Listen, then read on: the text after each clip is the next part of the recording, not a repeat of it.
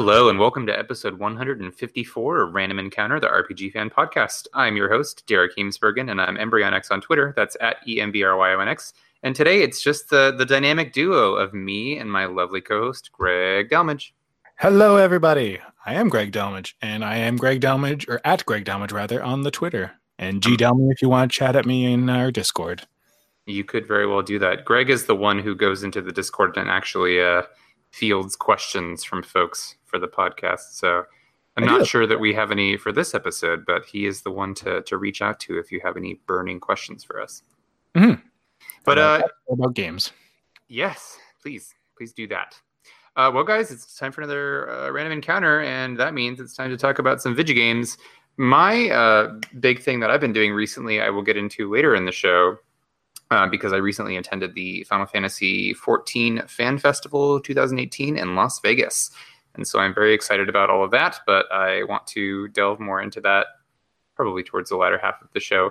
Um, our schedule is slipping a little bit. We're, we're doing about every three weeks uh, episodes these days, but hopefully you all still enjoy them just the same when they come out. And uh, I will do the Rob Steinman uh, customary apology for something that may not happen. My radiators are kicking on. This is my first time living in the Midwest. So it gets cold here as it turns out. It's not like Tucson, Arizona, where I can just wear, you know, a hoodie or like a hoodie and a long sleeve shirt. No, I have to wear a lot of layers and uh, it gets it gets quite chilly. So I'm living in a place with radiators for the first time and oh my god, they are so loud. So loud. When they first like kind of kick into gear. Uh, they just kind of make noise the whole time they're generating heat. Oh, okay, good. They just hiss, and uh, it sounds like I left the bath on and it's exploding all at the same time. I don't know. It's very odd. They don't like. Um, do you get like the whole groaning and stuff as like the metal expands from the heat and stuff? Or? Yeah, yeah, it's a whole thing. I mean, my apartment was fairly recently renovated. Like, we're the first people to live in this unit since it was renovated, and on my I live in a seven floor building, and uh, on my floor I'm one of two tenants because everything else is still under construction. So it's like very nice and redone, but they still have these old ass radiators that make a ton of noise. It's also quite warm and cozy, so I can't complain. Uh, anyway, pretty easy to heat those little spaces, I imagine.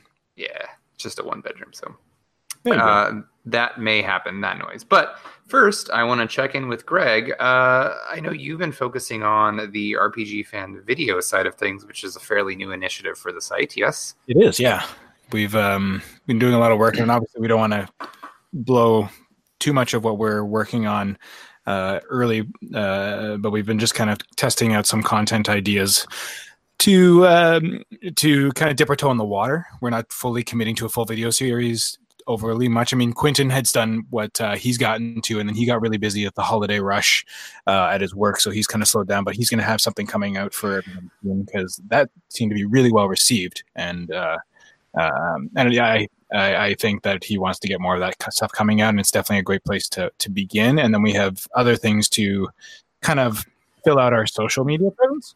And that's kind of what I've been working on. And a lot of that has been kind of building a database for that content. So I've been staring at spreadsheets a lot over the past few weeks, trying to build the um, the database of games and such that we want to cover, and it's a lot. So yeah, uh, when you get that ready to hopefully start rolling out at least one of these segments for December. So look mm-hmm. forward to fun stuff uh, about video games and you know know how about them and such. It's going to have a little bit of uh, some factoids and such.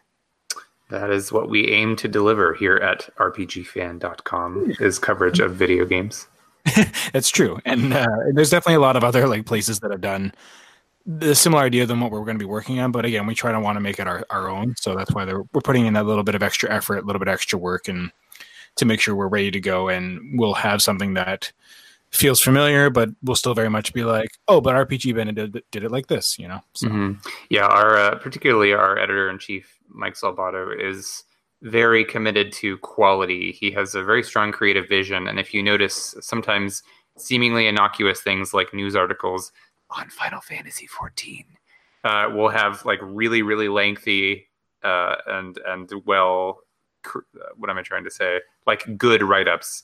Um, it's not just here's the news. Uh, Mike Salvato really likes to go in. He'll upload like super high quality assets to the galleries. So if you've never checked our uh, our media section on the site, or if it's been a while, you should check it because we've got like the highest resolution art and screenshots you can find for a lot of games in there. And um, anyway, And- so We've been getting some uh, good stuff too from Scott. One of our streamers has been going back to some of the older titles that he has and doing some capture footage to try and update back in the day when we had just those little teeny tiny JPEGs that we just mm, can't find a better source for.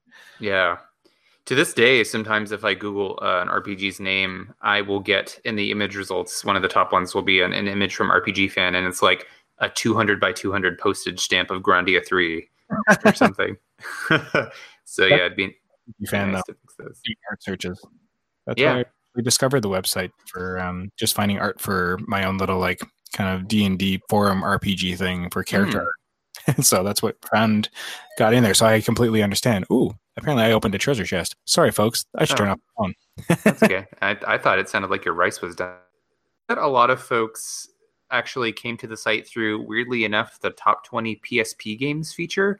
That one still tracks consistently as one of the most trafficked links on RPG Fan as a whole. And that's also why more recently, um, a lot of the, the staff has put together some lists like the top 3DS games and uh, Vita games. Are both of those out? I think they are. The Vita one just came out just this week, actually. I think. Okay. Yeah. If I'm not mistaken, I think it was yesterday or it was, it was Friday. It was re- in the last few days. It just came up. Yes, those are an excellent read. I did not uh, have a chance to contribute to those, but everybody who did did an amazing job. So please, please go to our features page, check those out, get some recommendations am, for some uh, of those games you may have missed. November 18th. There we go. Oh, okay, yeah. So literally two days ago, as of this recording. I am uh, I am arguably grateful that you weren't able to contribute because then I didn't have to fight you for talking about Theatrhythm. Uh, oh my god, ready. that is my favorite 3DS game, and you know it.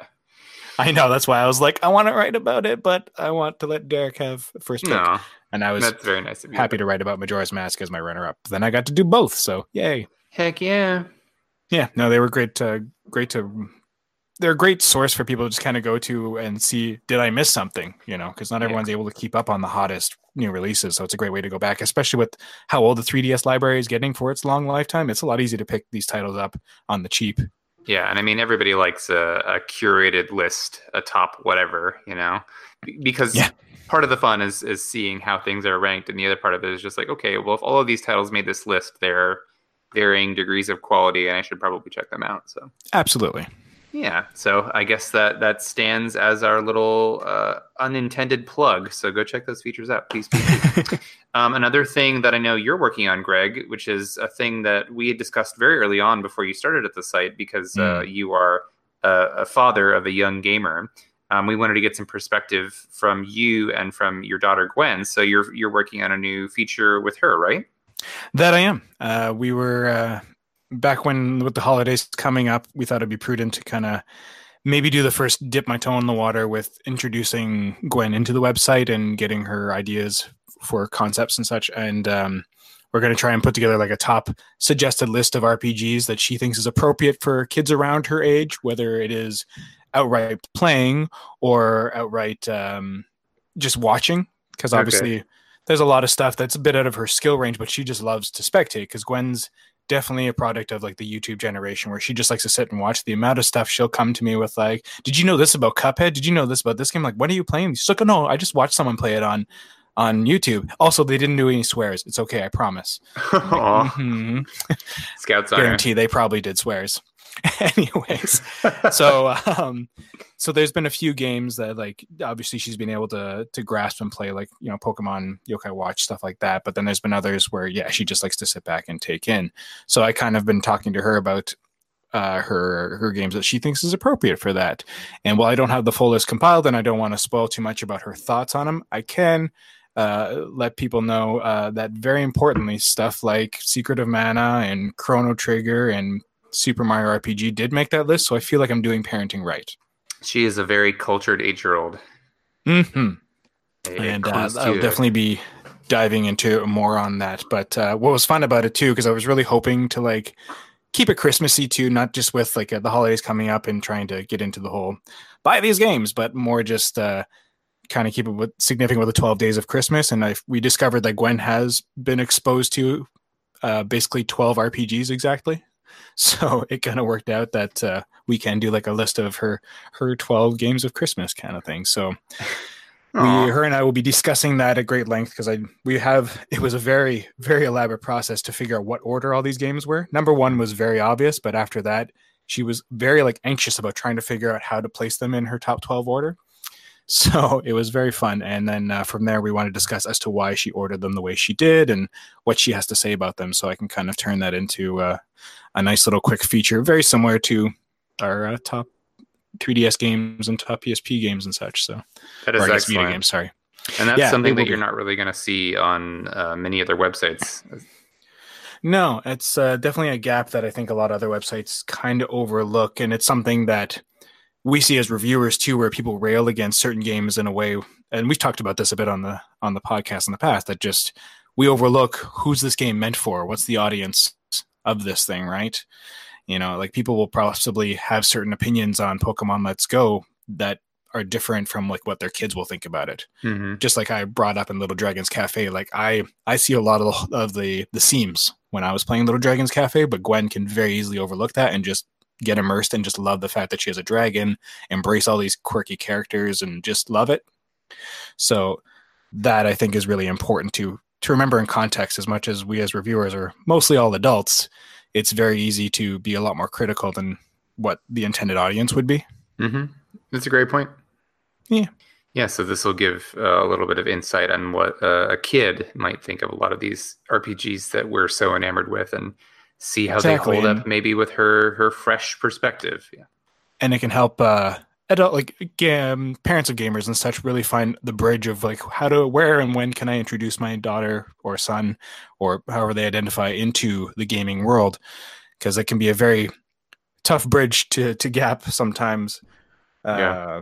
or sorry tough gap to bridge rather is the there we go i'm not Tough destroying the bridge i'm building no, the bridge okay. I processed It- it the right way. Yes, exactly. But yeah, it can be hard to kind of figure out when and how should I introduce my children to what kind of games and will they get the games of the past? Are kids all hung up on graphics and stuff like that? And you know, it turns out Gwen, eh, while she does have opinions sometimes, she still has a certain respect for like good quality pixel art, like Chrono Trigger and Secret of Mana. But she also loves a 3D world like Breath of the Wild and Dragon's Cafe and stuff like that. Hmm. Yeah. Yeah. I, I Look forward to that hearing your feature and being informed. For sure. What are you guys going to play over the holidays? Did you uh, do you have any fun gaming presents under the tree that you're going to play together? Well, uh, she is right now. She's at a friend, so I can't talk about this at uh, uh, my own liberty. Um, she, uh, we managed to snag a special edition Let's Go Eevee, Let's Go Pikachu Switch for Christmas as our big family Christmas gift. Uh, this year she's at her dad's, so Santa will visit her when she's at her dad's place. So all the Santa gifts will go there. But the one that we'll get her, it's going to be one for all three of us because we all want it. Right. and so she'll have Let's Go Eevee to to probably be her big uh, her Christmas play. That is fantastic and fits right in with what we were just saying. Yeah, exactly. Getting into it. I, uh, Eevee is her favorite Pokemon, so she's going to Oh. be pretty stoked. how good. How yeah, she's been very excited since she saw these games kind of come out. As much as she loves Pikachu, and she was Pikachu for Halloween, Yeah. Eevee is her jam. Right on. I uh, I picked that one up myself. I haven't played it very much at all. It, uh, it arrived while I was gone for the weekend at the Final Fantasy Fan Festival. So when I got Which is going to be a great segue. yeah, uh, uh, when I got back, I was just exhausted and I've sort of barely touched it. Um, but I, I'm excited to see more about it. Yeah, I might as well jump into Fan Festival just because Yeah, we're on the subject. doing? So I was very fortunate, and I was able to attend Final Fantasy XIV Fan Festival in Las Vegas. Um, I went there to cover it on behalf of my other uh, journalism outlet, CGM, and so I got to I got to go to the the Rio Hotel and uh, watch all of the FanFest stuff in person. Um, they, they were streaming it all on Twitch for free this year, with the exception of the two concerts that they held there. In previous years, you had to actually buy like a stream key to watch the proceedings, and they were like thirty bucks or something. Um, so this year they kind of eased up and allowed everything to be broadcasted. But I think there's a certain magic to being there in the room and experiencing the energy for yourself. Oh Um, yeah, that I- everyone out there psyching out with you. Yes, I'm really easily swept up in the emotion of uh, excited crowds. I've noticed, like, anytime I ever go to a concert or like a movie or, or a, theater production or something, and people get really uh, excited, it tends to like wash over me and make me. I kind of choke up easily. Um, I so. Yeah, so when I was at Fan Festival, um, it, launched with the the keynote address, which is where they announced Final Fantasy XIV's third expansion, Shadowbringers. It looks super cool. It's coming out in summer 2019, and uh, uh, yeah, it, it's thematically taking a little bit of a shift for Final Fantasy XIV. Um, up to this point, the story has been that you're the the warrior of light, basically the savior of the world, but there's been this thread running beneath everything that uh, kind of people haven't really been sure how it was going to factor into everything or how important it was. But there's this idea that um, light and dark need to be balanced in the, the world of uh, Hydaelyn in Final Fantasy XIV. And things that you've been doing as a warrior of light have been steadily tipping the balance in favor of light. And that in itself is not a good thing. And it's now reaching the point where there's going to be sort of like a light based apocalypse where light is going to engulf everything and your world will be reduced to nothing.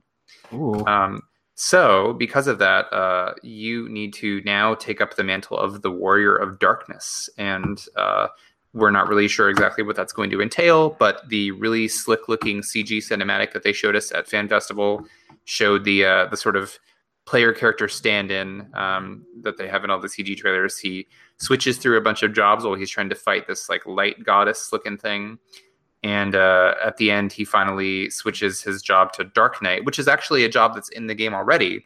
So it's interesting that they're making that into like the sort of poster of the expansion but he switches to dark knight and he's finally able to, to prevail over her. Um, and it's uh, very he's very brooding and it looks very dark and kind of edgy but uh, oh hello there hammering. Haven't heard you recently so uh, yeah, it's it's going to be kind of an interesting shift. Um, most of the main features that they talked about for the expansion were things that we expect to be coming in a new Final Fantasy XIV expansion, like the level cap will raise.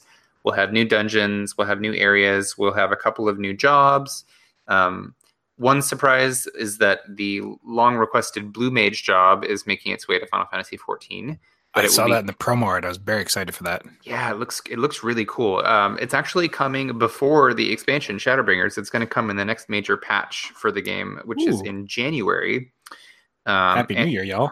Yeah, and it will be. It's going to be different. It's Final Fantasy XIV's first ever so-called limited job, and what that means is it is not really designed to be a standard job that you play in parties all the time. Um, they're capping it at a lower level to begin with. It's going to cap at level 50. Right now, the level cap is 70 and we'll raise to 80 with Shadowbringers.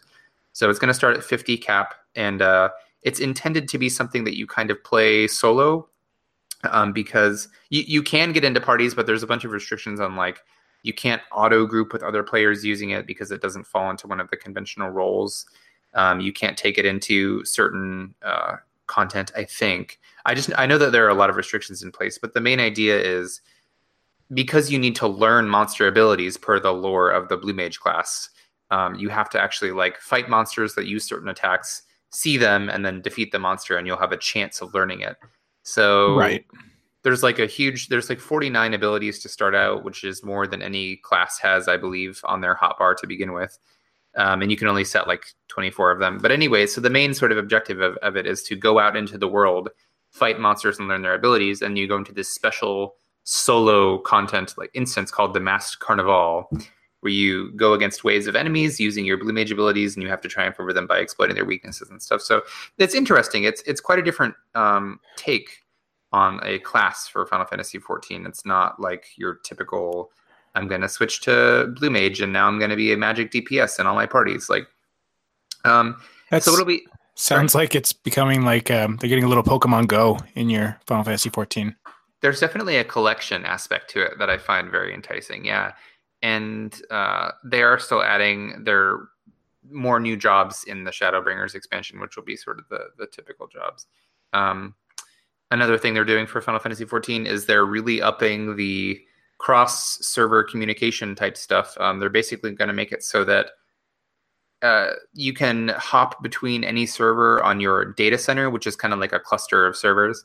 At present, there are just two data centers in North America, and they're about to raise it to three and kind of restru- uh, restructure, reshuffle where all the servers are. But with the new systems they're putting in place, um, as long as my friends are on any of the like seven or eight servers on my cluster, I can just hop between servers instantly. No, no fee, no process. You just click on like the teleport crystal and choose where you want to go. So um, it seems like accessibility and like ease of of cooperation are really big key points for this expansion. No, that's Uh, important. I mean, yeah. the servers are there essentially to have separate instances of the same world, but just to kind of lighten the load on the entire Yeah. system, so then everyone's all grouped on one. Now, how are they? Like, it just seems though, how are they going to mitigate that? Like, what happens if all of a sudden everyone just dumps onto one of the servers, for example? So the server that you start on is considered your home world, and whatever you're visiting, it's uh, whatever. Whenever you hop over, it's like a guest or visiting world. Um, you can do most things that you would do on your home server, with the exception of um, a handful of like key things. One, you can't um, you can't sell items on the markets of guest worlds, so that'll Oh. keep the economies of each of those for tanky. You can buy stuff, but you can't sell Oh, that makes Um, sense. you can't own an in-game house on a guest world because Right. there's like a limited number of plots so that keeps people from like server hopping and, and hogging all the land or whatever Can't just get a timeshare, no? right just find a friend actually that is a thing you can like invite friends to have partial property uh, ownership of your house and give them access to it Oh, neat. Here's Yeah. the keys. We are at this level of our relationship. right so cool um, yeah so th- there was a bunch of other things uh, nothing nothing that would like impede day to day oh i just want to hop over and play a dungeon with my friend but like some things that will sort of keep the balance um, set between servers so, So, you don't kind of like overstay your welcome. yeah and the nice thing like you can actually they said you can stay on a guest server as long as you want you hop over and you're there like even if you log out when you log back in you'll be in the same spot oh, cool. um, so that's the last place you basically were. hmm So it's it's pretty uh, freeing, I think, but they're just doing what they can to make sure that everybody still kind of has like their base server that they're from with with all their like home stuff. So That's um, important. yeah. So anyway, I'm getting long winded into technical details here, but It's okay. um, so I was at I was at FanFest. I got to see the live announcement of all that stuff. Oh, uh, they are adding a new race to the game, which is heavily, heavily, heavily implied to be the Viera from Final Fantasy Tactics, or sorry, twelve. Oh. Yeah, Tactics A2 Ivalice, basically. N- Evilist World, yeah. Nice. Yeah, so bunny peoples. Yeah, and I'm wondering if uh, that'll also introduce audiences to more lore about them and such. Yeah, so in uh, in the Stormblood expansion that's about to wrap up in uh, part one January, part two March. So by March, Stormblood will be wrapped up. Throughout that, there's been the Return to Ivalice raid series, which um, has featured some iconic locations from Final Fantasy Tactics and 12, and some characters like Ba'Gamnan, the Bounty Hunter, and Delita and Ramza from Tactics. Uh, Yoshi P, the director of the game, hinted that in the final leg of that, which comes out in January, we're going to see uh, like the way that he phrased it. It was like he showed a picture of a character wearing Balthier's armor, which is a new reward that you can get from the new dungeon Slick. and they were like, "You'll see a character that's uh, strongly connected to Balthier. I wonder who it could be." so it sounds like Fran is going to appear both as like a reference slash cameo and also as a uh, a tease for the Viera race coming out in. oh, not Penelo. Uh, yeah. I mean, he did save her from being kidnapped, but It's true. yeah. Now the thing is, will up until this point, uh, when I was uh, speaking to the lore comment, like we've only seen Viera as female. So will there be a male option because there's a male and female for each race? Is there not? Or no? Mhm. Yeah, there Oh, is. yeah, there is. Okay, yeah. Yeah, originally in the, the base version of Final Fantasy 14 1.0, they only had um, male Roegadyn and like female Miqo'te, the cat girl. So That's where I was confused. I was like, I was couldn't remember, but I feel like I've seen the male Miqo'te. Mhm, yeah, so they have since implemented uh, both options for every race. So yeah, I would think that they would introduce male Viera, unless what they do is introduce two races and it's like female Viera and male Bangaa or something. Which yeah, I could see them doing yeah to kind of skirt it because in the end the, the races in that game are just skins. They don't do any stat bonuses or any skill bonuses. Correct? Right. Yeah. It, I mean, there's like a, a minuscule effect on your stats, but it's so Oh, minor is. that that nobody notices it or cares. Like, it's. I, I mean, it's like you know, 0.01 percent as far as I know. So it really doesn't matter that much. Um, I just want them to make Moogles playable. my God, that'd be so cute. You'd be yeah, just oh, uh, what are the the little folk? Uh, mm, I Lalafell? forget.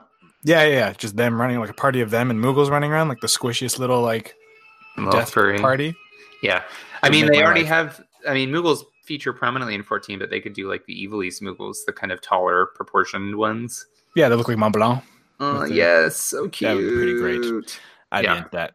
hmm So uh, anyway, all of those details aside, I, I got to go to Fan Festival. I did. Um, this is it feels kind of odd plugging this on the RPG Fan podcast, but um, over at CGM, I did do uh, an interview. I, I was part- participated rather in like a group interview Q and A session with the director of the game, Naoki Yoshida. Mhm. So if you go over to cgmagonline.com, you can read my interview. Uh, I keep saying interview. It basically was an interview. The results of the Q and A session that I wrote up. Um, you can read that if you want some more Shadowbringers details. But yeah, so I was there. Um, oh my god, I do not like Las Vegas at all. I've Yeah, it's, it's never held appeal to me, to be honest. No offense I- to people from Las Vegas. It, I'm sure it's all kinds of nice, but yeah, I've never had I that think, appeal to it. I think it's just not my scene. I've been there. This is my third time going, and I went to a previous fan festival in Las Vegas as well. But um, back when I lived in Tucson, my roommate, he's from Las Vegas. So when we went, we stayed with his parents in um, Henderson, which is kind of on the outskirts of Las Vegas. And Okay. uh, I think having that separation m- made me a lot more comfortable, like being able to uh, like go back to somewhere quiet and not just super boisterous and loud and uh, bright. Yeah, because- it's a very party place. Yeah, I'm, and I'm just not like you know I'll, I'll unwind and have fun and uh, I, I can party a bit, but like Vegas is just too much for me. And also the it was so dry and being in a hotel that uh, allowed smoking was just like ugh. Oh, interesting. Yeah, I haven't seen, I haven't been in a building in ages that allows smoking. It throws me off every once in a while when I find that. Yeah, I'm not a smoker, and it uh, it really like dried my skin out and stuff. I so I was I was very glad to go on the trip to experience FanFest. Um, it was like I was excited to get in um, because I, I thought I was going to miss it uh, originally, so it kind of like came as a nice surprise that I was able to get in. Oh, great. Um, but uh, yeah, it was a good time. Um, Vegas isn't really for me, but FanFest is fantastic. And even if they have it in Vegas next time, I will still go because it is super fun. And shout outs to uh, Royo and uh, Hatsumi, who I made friends with uh, at Fan Festival, people I met for the first time. Uh, Twitter, one Twitter friend and one friend of a friend who I ended up meeting. And we're just super, super, super cool folks. Um, one of the best parts of playing an online game like that is the community. So it's really amazing when you can make a connection like that and have it pan out so well. Like we had such natural uh, chemistry; it felt like we'd been friends forever when we were hanging out. So Oh, fantastic! Which you were speaking very highly about. They had that video because it's the end. What's anniversary coming up? Is the fifth Uh, year? 5th Mhm. Yeah, and they had that anniversary video, which you were you spoke on Twitter very highly about about that effect of the the community, the connection, the world that's been built in around Reborn and such. Yes, yes, very much so. And that was a big thing that that they kept touching on whenever they had um, keynote presentations and such. They were just like, "This wouldn't be happening without this community, without without these fans being here, without all of you. Well, we wouldn't have this event." So um, I think that everybody on both ends of the exchange, both the fans and the the team making Final Fantasy 14, are aware of how strong that is and how important it is to foster it going forward. it's absolutely key. Like we we have seen over the years many MMORPGs come and go because of the fact that they have a lot of ambitious ideas and, and uh, execution seems to be great. But if the fan base isn't there to support the product, it just it can't sustain itself. Yep. So 14, I mean, we've said it a billion times, but they really rose from the ashes and made it a game that people love playing, myself included. So Is Phoenix a summon yet in that game? uh, there's there's Phoenix as a boss, and there's Suzaku, which is a separate boss, you but go. no Phoenix that you can summon or anything.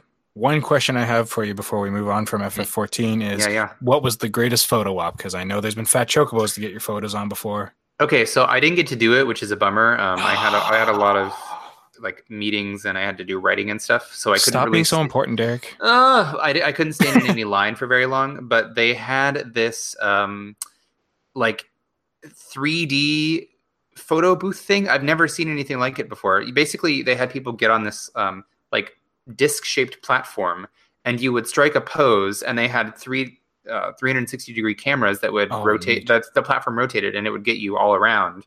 And so, you know, you would get at the end of the session. I saw my friends do it they give you like an MP4 video of you rotating on the uh, on the platform as well as like a boomerang on Instagram and and a still photo. It was so freaking cool. And seeing And was the it on things a background? Uh, yeah, I, I forget what the background was. It was like I think it was the Shadowbringers themed background or something. Okay. Yeah, but uh, it was just like a really cool 3D photo thing.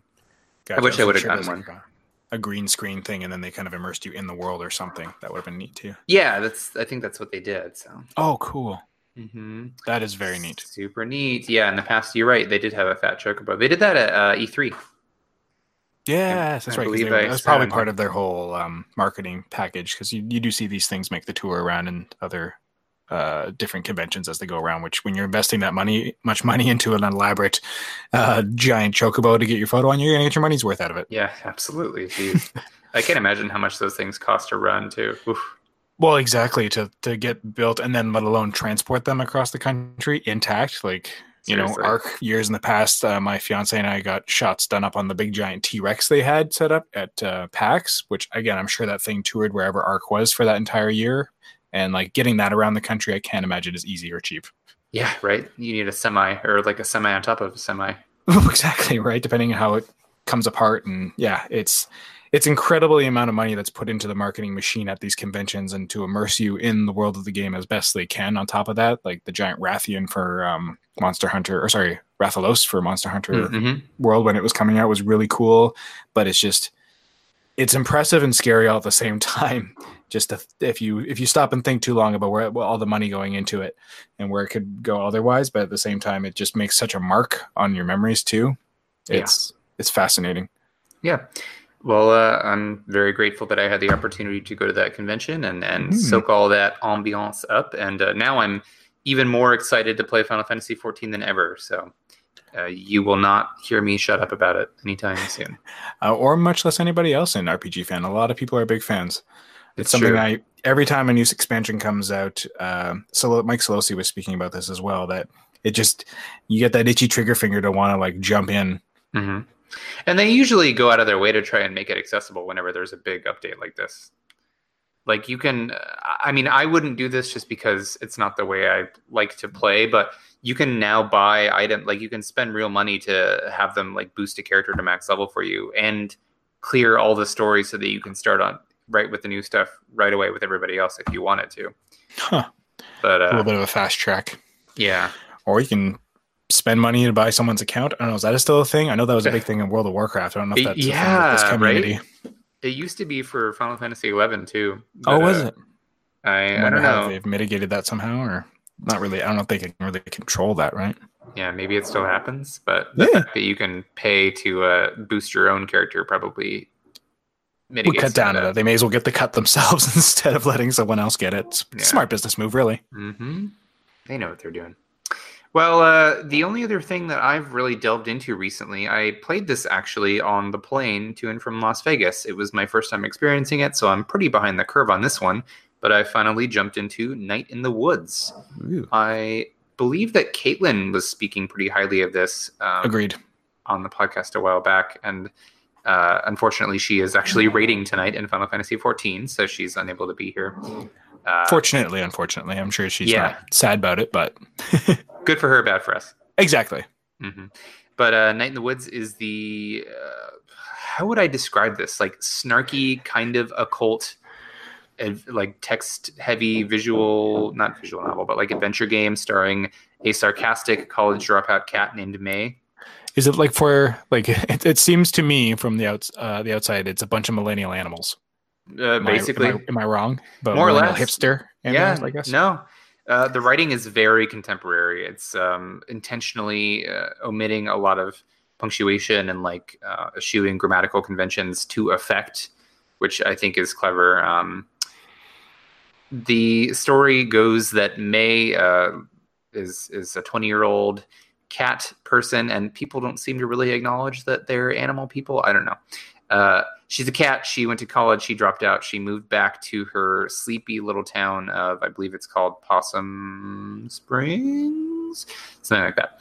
Um, she moves back to her hometown, which is a very quiet little podunk sort of place.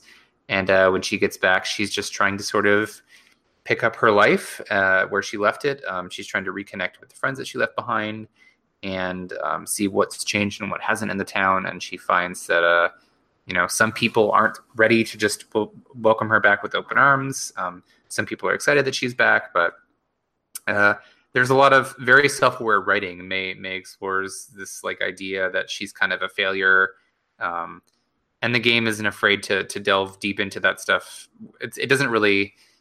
I mean, it's it's not like overly subtle about it. Mae says things like, "I'm a piece of garbage. I'm a nightmare person. I'm never going to do anything with my life."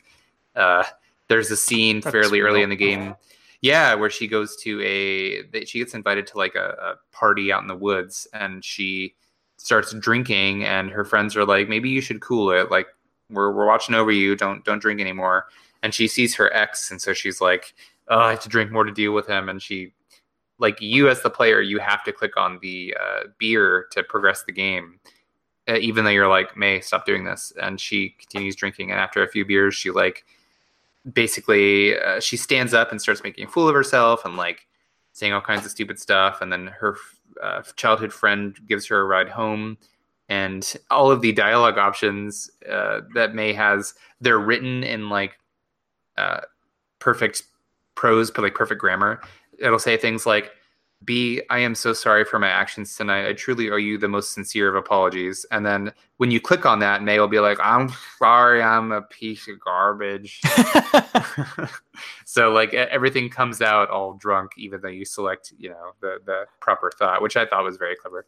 And I feel like it's very on point. I've had someone describe that exact instance to me when they were just like, I was so drunk, and what I felt I was saying made all the sense in the world. But what they told me I said was not at all what I thought I said.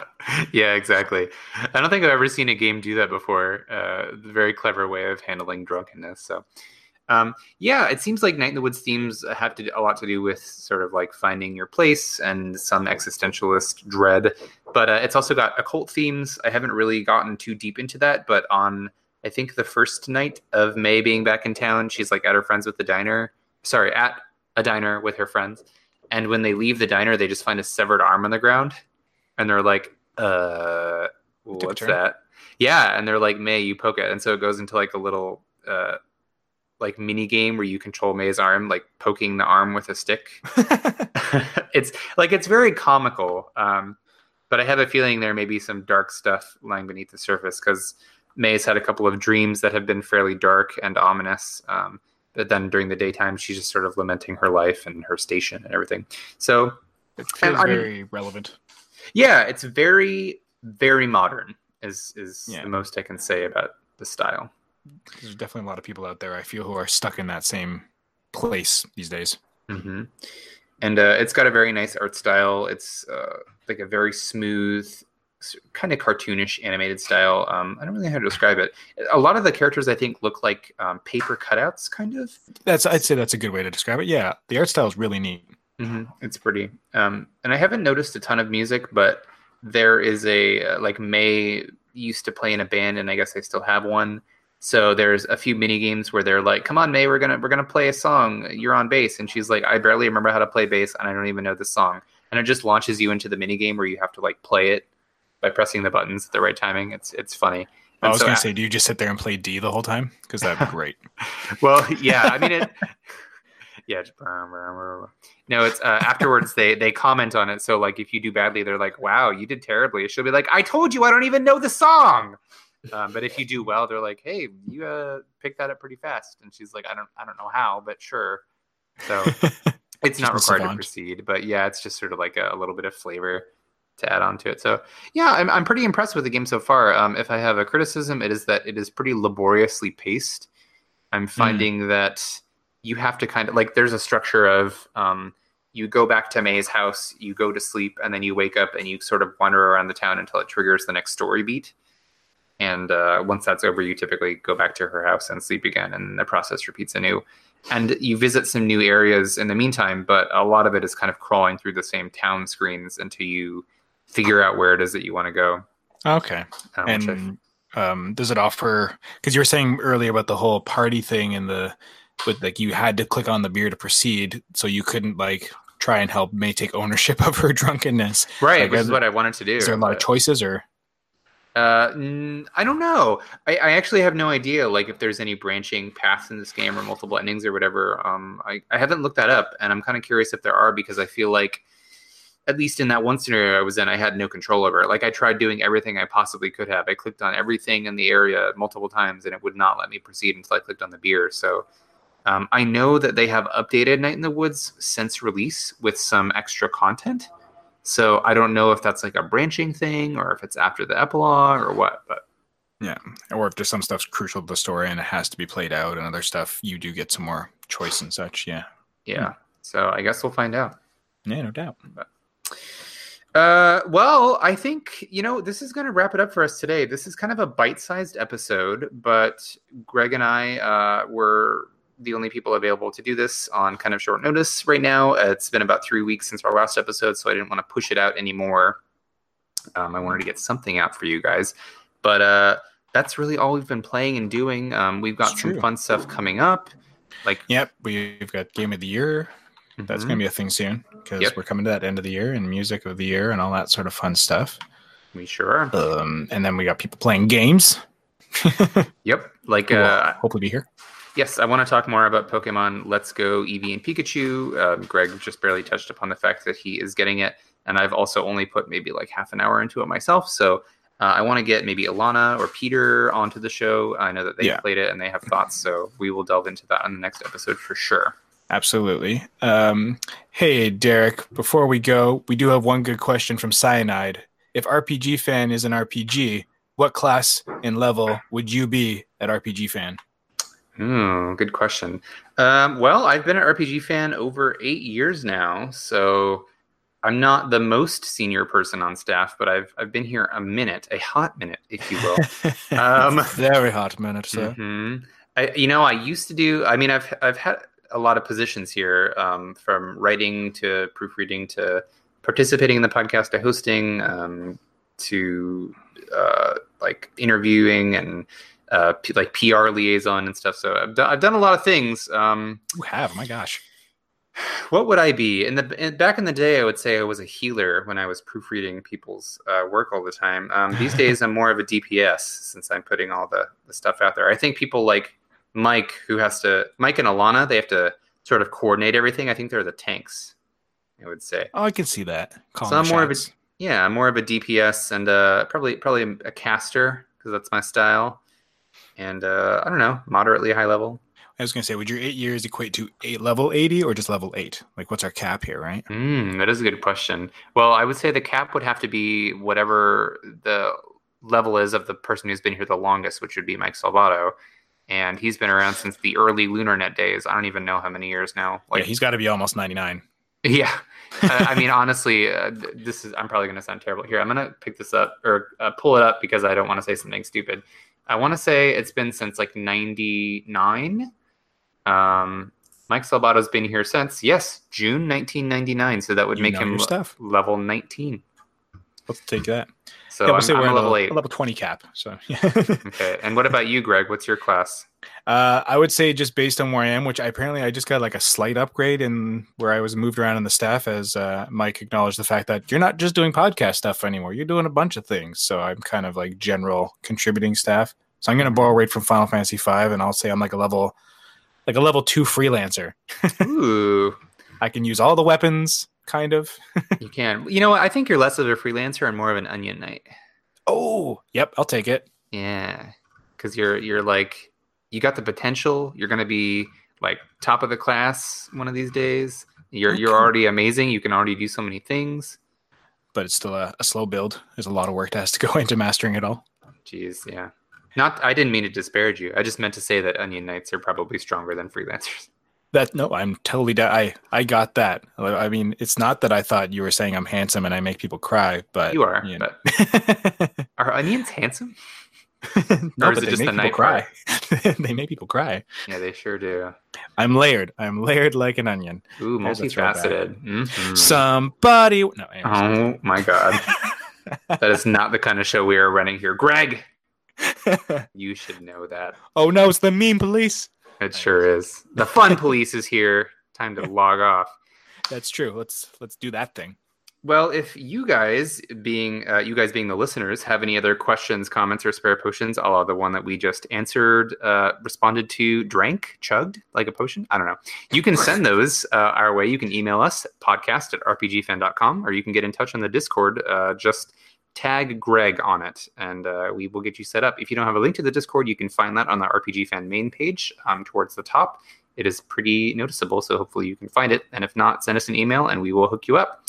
You can also follow us on Twitter at RPGFancom, and you can like our Facebook page at facebook.com slash RPGFancom. Subscribe And to us on Instagrams. and Instagram. That's right. Subscribe to us on iTunes through the RSS feed and check out our Instagram. Oh my gosh. Steph, one of our social media editors, does the most amazing stuff on Instagram. She makes all these custom images. Um, yeah. She'll do like review digests sometimes. She'll do art galleries for games with uh, art that we haven't seen in a long time. So she is on top of it. The digests are really nice. Like it, it makes us feel like we have a magazine. I know. They're like magazine quality. It's yeah, it's fantastic. Not to toot her on horn, but they're amazing. And she's amazing. So- Well, we'll toot Steph's horn anytime because Yeah. Steph's great, and Steph that sounded great. like a weird euphemism. We're gonna walk away from that. It, well, it didn't until you made it one. Ah, You're guilty. Guilty. well, we have so many avenues for you to communicate with us through, so please pick one of them and uh, fire your your buckshot, and we will get back to you. so, whatever, spray and pray.